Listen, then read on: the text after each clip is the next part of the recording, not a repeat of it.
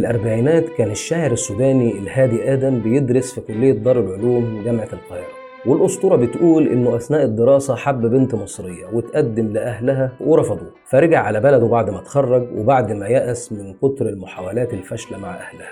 كان في بلده شجرة بيقعد تحتها يشتكي لها همه ويحكي لها عن حبيبته. وفي يوم وهو قاعد جاله جواب منها. أهم ما فيه بابا وافق تعالى قبله والراجل من فرحته كتب قصيدة منفجرة بالرومانسية. عشان ينفذ فيها مشاعره.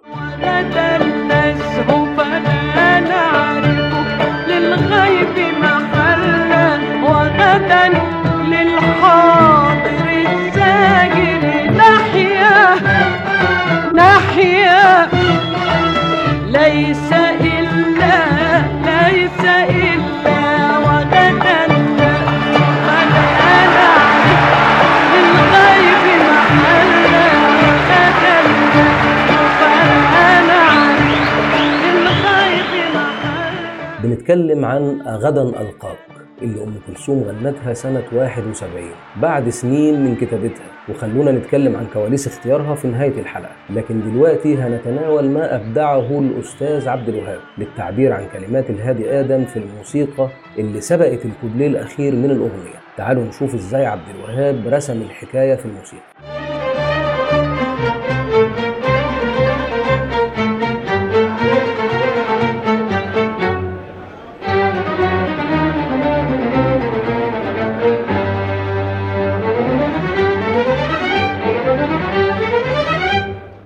بتبتدي بالوتريات بنلاقيها بتكلم نفسها وتاخدنا في دوامات لحد ما تغرقنا. بتبدأ ترسم دواير جوه بعضها وبسرعة الدواير بتضيق وحركة الرسام أو العازف وهو بيعملها بتكون أسرع وأعنف. وكأننا قدام اللحظة اللي الهادي آدم كان قاعد فيها تحت الشجرة بيفكر في حبيبته ودماغه بتوديه وبتجيبه لحد ما اتفاجئ بالبوسطجي جاي له وبيديه الجواب اللي مكتوب عليه إنه من حبيبته. وهنا الجيتار بيقول انتباه.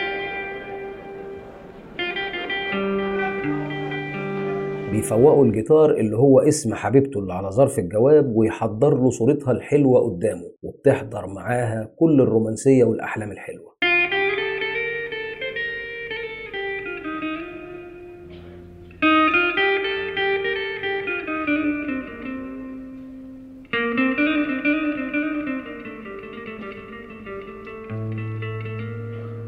في الجزئية اللي فاتت بدأ إحساسه ياخده لذكرياتهم. لعينيها اللي من خلالها بيشوف الدنيا لجمالها اللي لو كانت الدنيا سما فهي قمره لليالي اللي عاشها معاها واللي بيعتبرها عمره كله. المهم بيفتح الجواب ويطلع رسالتها يقراها وهنا الجيتار بيدخل بينا على إحساس جديد.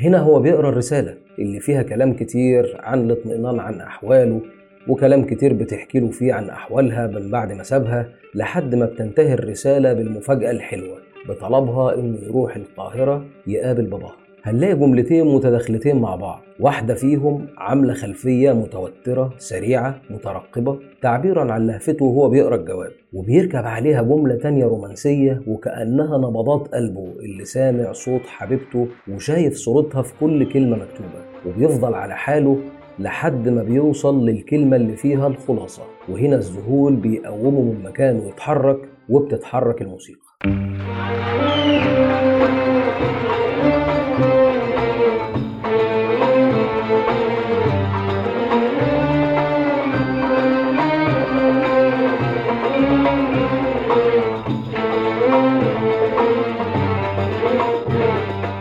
زي ما سمعنا الإيقاع اتحرك والوتريات اتحركت معاه وكأنها الهم اللي كان على قلبه بدأ يتحرك ويمشي وفي خلفيتها الأكورديون بيلعب بهدوء جدا عربة صغيرة كده كلها رومانسية كأنها رعشة البرد اللي بتلمس القلب وهو فرحان. بعديها نفس جملة الوتريات بتتكرر تاني من الأكورديون ومن وراه الجيتار بيلعب مع الإيقاع.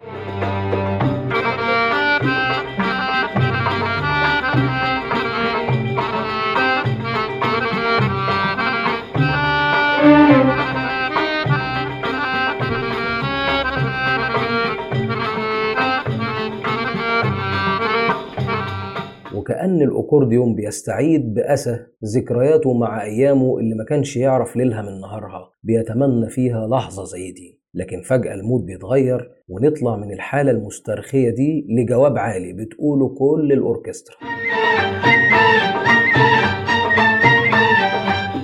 وكأنه هنا انتبه واتخض لما افتكر أبوها.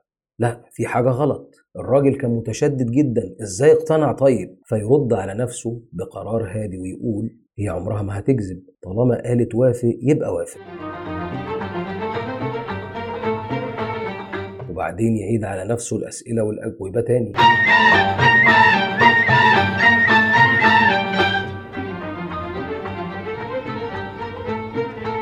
فيجي العود يتدخل وكأنه صوت حبيبته بيقول له بشجن أنا مش وعدتك إن ليك وعمري ما هكمل حياتي غير بيك. فيرد عليها بلهفة من خلال الوتريات. فاكر يا حبيبتي وكنت متأكد. فيجي في باله تاني وعدها وتأكيده على إنه فاكر وكان واثق فيها جدا. بيفكر نفسه تاني عشان يصدق ويسلم أكتر ويقول لها أيوة لا يمكن العيون دي تخزل أبدا لا يمكن الحب ده ينهزم أبدا.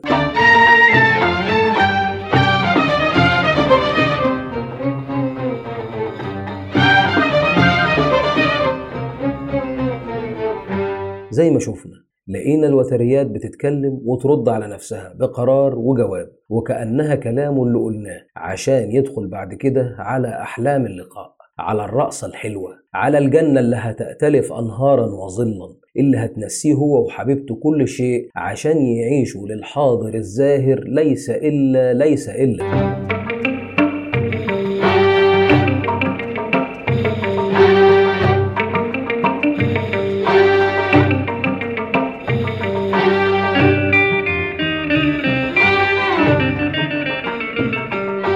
سمعنا الجيتار اللي هو صوته الداخلي دخل يرقص والإيقاع من وراه مقسوم والرق بيهيص له بالشخاليل والكمانجات بترقص معاه وكأنها الدنيا كلها متجاوبة مع إحساسه. هنا هو خلاص عاش في بكرة الأجمل من أي توقع لأنه قد يكون الغيب حلوا إنما الحاضر أحلى لأنه بالتأكيد مفيش أجمل من إن الحياة ترجع لك تاني بعد الموت. مفيش خيال أجمل من لحظة البعث ودخول الجنة وهي لحظة أجمل من اعتياد الجنة نفسها. لكن لأن الظنون لسه جواه بنسبة ولو بسيطة هنلاقي جملة جديدة سرحانة فيها شيء من الحزن لكن الرومانسية والسعادة محاوطينها برضه. هنلاقي الأوركسترا كلها ببطولة للوتريات داخلة ببطء ترسم دواير فيها تعريجات بسيطة.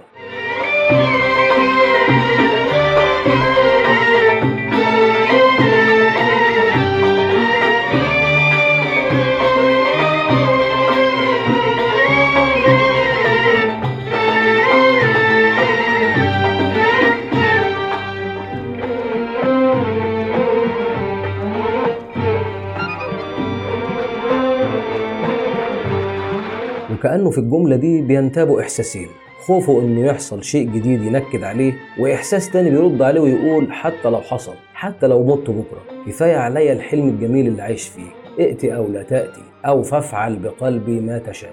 وهنا بيخلص الأستاذ عبد الوهاب مقطوعته الخالدة ويسلم المزيكا للست عشان تبتدي تقول هذه الدنيا كتاب أنت فيه الفكر إلى آخر الأغنية الموسيقى خدتنا لفوق وتحت. رقصتنا ولففتنا في دوامات سرحنا وابتسمنا وتوترنا وعشنا أحاسيس كتيرة جدا. وكل ده على مقام النهاوند مقام الرومانسية اللي الأستاذ عبد الوهاب استخدمه بكل تنويعاته وفصايله. وحسسنا إننا قدام مقامات كتير لكنها جوه حصار الرومانسية النهاوندية. في التوزيع شفنا إزاي آلة غربية زي الإلكتريك جيتار اتوظفت مع موسيقى شرقية وعملت تقسيمة كلها طرب وسلطنة واتعادت كذا مرة في الحفلة بناء على تصفيق الجمهور اللي طلب إعادتها أكتر من مرة. وهتشوفوا ده طبعا لو سمعتوا نسخة بدون مونتاج للحفلة الأولى للأغنية. وبجانب براعة الأستاذ عبد الوهاب في التأليف لازم نشيد ببراعة العظيم عمر خورشيد اللي يتحسد على التوافق العصبي والعضلي اللي مكنه من عزف جملتين متعارضتين على نفس الآلة. وادانا إحساس إن فيه اتنين جيتار بيعزفوا مش واحد. هنلاقي جملة منهم بيعزفها بالريشة بإيده اليمين على بداية جسم الجيتار أو للتقريب هنقول العلبة ولو إن الإلكتريك ملوش علبة. ودي هي الجملة الخلفية السريعة. أما الجملة التانية الرومانسية اللي بتركب فوق الجملة الأولى فبيتحرك فيها بإيده الشمال على الفريتس اللي على رقبة الجيتار. بنلاقيه رايح جاي بطول الرقبة بيعمل نبضات ومنها بتتشكل الجملة. كمان هنلاقي العود بضعفه ورقته بيعزف سولو وسط موسيقى ضخمة ويبان ويأثر والحقيقة ده قليل لما بنلاقيه في موسيقانا. يعني العود بيستخدم غالبا في حاجات زي الدواليب أو يعني الجمل الاستهلالية اللي بدون إيقاع أو مشاركة من الأوركسترا. لكن عبد الوهاب هنا عمل هارمونية تبادلية بين العود والأوركسترا بحرفنة شديدة يعني. الحقيقة عبد الوهاب كان في تحدي كبير قدام عظمة كلمات الهادي آدم وقدام صوت الست اللي لازم عبد الوهاب يثبت إن مزيكته لا تقل جمالا عنه بل يمكن تعوض بعض الضعف اللي بدأ يبان عليه في سنواته الأخيرة رغم جماله طبعا. إحنا بنتكلم هنا سنة 71 يعني كانت الست عندها 73 سنة تقريبا وده يشبه الإعجاز إنها تغني بالإحساس السخن ده والقوة دي رغم السن ده. كواليس أم كلثوم مع اختيار الأغنية دي بتقول إنها بعد 67 كانت حريصة تغني لشعراء عرب أثناء جولاتها في الدول العربية دعما للمجهود الحربي المصري. وفي السياق ده غنت هذه ليلتي للشاعر اللبناني جورج جرداق سنة 69 وبعدين قررت تغني لشاعر سوداني فطلبت من الشاعر المصري الأستاذ صالح جودة إنه يدور في دواوين الشعراء السودانيين ويعرض عليها حاجة. فعرض عليها مجموعة قصائد اختاروا منها القصيدة دي. وقيل إن الهادي آدم نفسه هو اللي عرضها عليها لما كانت في زيارة للسودان.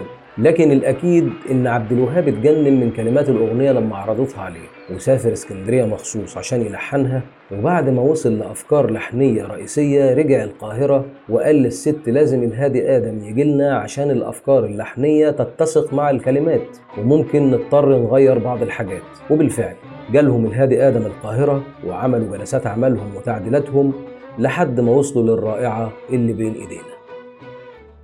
خلصت حلقتنا اللي أتمنى تكونوا استمتعتوا بيها وفي النهاية أتمنى لكم أيام وليالي كلها سكة وأفراح. ربنا يبعد عنكم حزن الصبا وحرقة وعذاب الكر.